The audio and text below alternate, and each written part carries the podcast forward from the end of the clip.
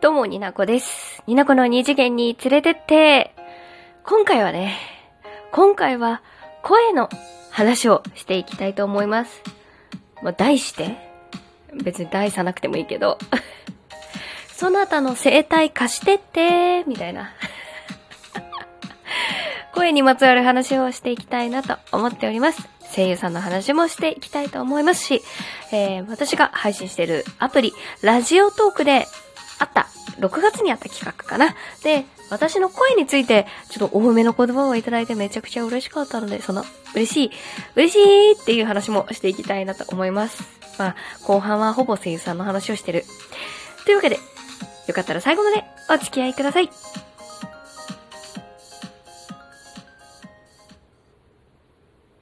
改めまして、ニナコです。さてさて、喋っていきたいと思うんですけれども、なんと言いますか、最近ね、収録のやる気がガタ落ちだったんだが、で、いざ台本を書いて喋りたいと思って、こうね、作ってたんですけれども、なかなかまとまらなくて、もういい、私の気持ちのまま、まあ、箇条書きはしたけれども、喋りたいことを喋っていきたいなと思っておりますので、ちょっとね、あの話があちこち行っちゃうかもしれないんですけれど、収録を出したいっていう気持ちの方を大事にして喋っていきたいなと思います。声の話、声の話。皆さん、自分の声は好きですか？もしくは、ラジオトークというアプリを使っていらっしゃる方、えー、Spotify、Podcast 他のでもいいんですけれども、音声配信、いやことは、音声配信をされている方だったら、自分で喋った声が、えー、端末を通して、音声として自分の耳に届いた時に、どういう風に聞こえますか？私は、そうね、なんか電話の仕事をしている歴が長いので、まあ、録音とかね、まあ、聞きたくなくても、まあ、業務上聞かないといけないことがあったり、それは、あの、自分の対応の質を上げることだったりとか、間違ったことを言ってなかっただろうかっていうところでちょっと聞いたり、他の人のを勉強するために聞いたりっていうことが、まあ、割と日常的に自分の声を聞く機会は多い方だったんじゃないかなと思うんです。だからか、あんまり自分の声が、その、録音した声が、なんか違和感あるなっていう感じが、そんなに、音声配信始めてからはそんなに感じなかったですね。まあ最初、電話の仕事をし始めてからは、その自分の録音した声が違うなっていうのは最初は感じたけれども、やっぱりそれをよく聞いてるからか、音声配信を始めた時にはそこまで、そこまでなんかめちゃくちゃ差があるっていう感じはしなかった。まあ、私の録音した声はこれっていうのがこう自分の中で経験値としてあったからかなと思うんですけれども、まあ、気に入ってるか気に入ってないかっていうと別にどっちでもなくて。自分の喋り方こんなんかとか声ってこういう感じなのかとか、まあ、特に仕事の時は意識して相手に伝わるような喋り方を滑舌 このこの感じね。普段カミカミなんですけれども、仕事の時はね、割かし少なめだと思う。まあ、日常的にその仕事で使ってる単語だったりとか、言い回しがマニュアルに沿って同じっていうのもあるんですけど、まあ、ハキハキ喋るようにはしてるかなと。ね、ラジオトークで喋ってる時も、まあ、なるべく人に伝わるような喋り方をしてはいるんですけど、別に自分の声がすごい好きかって言われると、ふぅ、普通、みたいな。めちゃくちゃ好きでもなく、めちゃくちゃ嫌いでもなく、うわーって思うほどでもなく、ああ、私の声ですね。私のこの声。よく聞く声っていう認識でいる。だからなんか、になこさんの声ってすごく素敵ですよねとか、すごくなんか聞きやすくて好きですとか、音声配信を始めてから結構言われることが多くなったと思います。これはね、数年前の収録でもちょこっと話していることなんですけれども、やっぱ、なんだろう、音声配信をしたり、その、電話の仕事をしたりすることでなんか周りに言われるようになったかなと思います。嬉しいことですよね。まあ、電話の仕事をしている以上、何言ってるか聞こえないっていうのは一番ダメだと思うんだ、思うので、そこはね、私の中で、私の仕事の中では最低限のラインだとは思ってるんですけど、やっぱりこう、話したい内容が、と、届きやすい声っていうのはすごくありがたいな。私の生態ありがとうと思っています。まあなんか、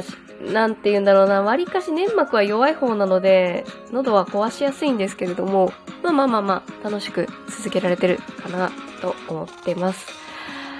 えー、この話をしたきっかけとしては、6月に、えー、同じラジオトーク内でのアプリ、ラジオトークというアプリで音声配信をしている仲間でもある、えー、向こう姉さんというラジオトーカーさんがいるんですけれども、が、えー、第1回、ラジオトーク、なりたい声選手権っていうのを企画されまして、えー、なんか投票制ですよ。なかなかね、すごい企画じゃないですか、あ、すごい企画してるなとは思ってたんですけど、ちょっとね、6月、人手が足りなくて、仕事がちょっと、切羽詰まってたのもあるんですけど、なかなか投票できてなかったんですけど、なんと、投票される側に選んでもらえましてね。まあ、結果から言うと、順位で言うと、2位、えー、2位でした。5票も投票していただきまして、誠に誠にありがとうございました。何より、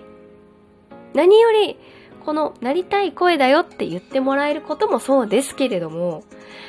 なりたい声かーってこう、考えた時に、名前が浮かぶっていうこと自体がまずありがたいことだなと思います。まあタイミングとかもあるしね、なんか、この6月の前の段階で、あの、ちょっと他の企画でもお呼ばれされたりとか、ちょっと人の目に触れるようなところに参加させていただいたっていう、あの、ありがたい機会をいただいたっていうことも大きかったとは思うんですけれども、あの、名前、そして耳に私の声が残っていたという事実 そして思い出してもらえて投票してもらえたっていうもう手数、手数なことですよ、投票するって。ねえ、とってもありがたいです。その、発表された日の、あの、ライブで、向こう姉さんとね、初めてお話しする機会があったんですけれども、めちゃくちゃね、その時にも伝えましたけど、こういった企画自体をされるっていうのもすごい大変だっただろうし、集計も大変だっただろうし、もういろいろね、ライブ配信も大変だっただろうし、すごくいろんなところに気を使って企画をされたんじゃないかなって思うと、すごくね、頭が下がる思いで、あの、ライブ中にも伝えましたが、本当に改めて向こう姉さん、ありがとうございました。うん。選んでくれた皆様も、その場で初めて私のことを知ってくださった皆様も誠に誠にありがとうございました。というわけで、本当に素直に嬉しかったよっていう気持ちを喋りつつ、じゃあ皆さん、まあ、ラジオトーク内でトーカーさんで選んでもらえたわけなんですけれども、私は誰の声になりたいかっていうと、あの、今回ね、ちょっとラジオトーカーさんじゃなくて、私の大好きな大好きな声優さんで考えた時に、やっぱね、一人じゃ、一人選ぶことができなかったんだけれども、三人あげたいと思います。最初、最初、バイクうるさいね。最初ね、私のやっぱり外せない人がいまして、あの、沢城みゆきさんですね。もうね、大好きな声優さんなんですけれども、高音から低音までね、すごいキャラクターに合わせて声の幅広さがすごく魅力的な、色気たっぷりの声なんですけれども、やっぱ電話対応してるとね、すごいなんか、やっぱ低い声ってすごく需要があって、なんか、説得力があるんですよ、低い声って。から、やっぱり沢城みゆきさんみたいな、セクシーで色気もあって、ただ説得力のある低い声で、申し訳ございませんが、少々お待ちいただけますでしょうかって言われたら、待ちますってなるじゃないですか。だから沢城みゆきさんの声でちょっと仕事をしてみたいなっていうのがありますね。あの、ルパン三世、峰藤子、えー、あとは、そうね、えー、荒川アンダーザブリッジのマリアとかすごく好きです。で、もう一名女性の方で私がなりたい声って言うとですね、結城葵さんです。えー、プリキュアの声だったり、あの、魔法少女まどかマギカのまどかをやってらっしゃったりとか、私が大好きな作品で言うと、あの、雲ですが何かの私役ですね。もう早口でまくし立てるような喋りがすごくうまいっていう表現は難しいな。うまいっていうと。本当に特徴的な声で、声質なんですけど、すごくね、なんかこう、まあ、沢城さんと違う色気があって、声高めなんだけど、なんかすごい通る声なんですよね。すごく早口だけど、内容がきちんと伝わるっていう意味では、なんかこう、私がラジオトークでオタク話をしている早口もゆうきさんみたいにこうめちゃくちゃ明確に伝わればいいなと思ってすごくなりたい声だなと思ってゆうきあおいさんの声になりたいって思ったあなたの生態化してください。あなたの、そなたの生態化してってって思う声優さんですね。あと男性でもうまず浮かんだのが小安。寺小安の小安。今のアニメで話題作で言うと、異世界おじさんのおじさんの声をされてます。小安の声になったらさ、なんか、セクシーだから女性を口説いてみたいとかもあるんですけど、何しろなんか、なんかね、生体、生体スイッチがあれば、私はポチって、クレーマーの時にポチって小安スイッチをつけて、なんか、こう対応したよね。すいません、真似しようと思ったけど真似できなかった。いいかい？二度とは言わないよ、みたいな感じで よーく聞け、みたいな もう全然モノマネは似てないけれども、小安の声帯をポチッと入れたら、あの、圧の強めな理不尽なクレーマーにも、すごく落ち着いて対応できるかなと思って、私のなりたい声、男性、小安さんです。異世界おじさんめっちゃ面白いよね。小安じゃないと見てないけど。というわけで、私のなりたい声のお話もしてみました。最後までたくさん聞いてくれてありがとうございました。ちょっと日本語変だったな。またね。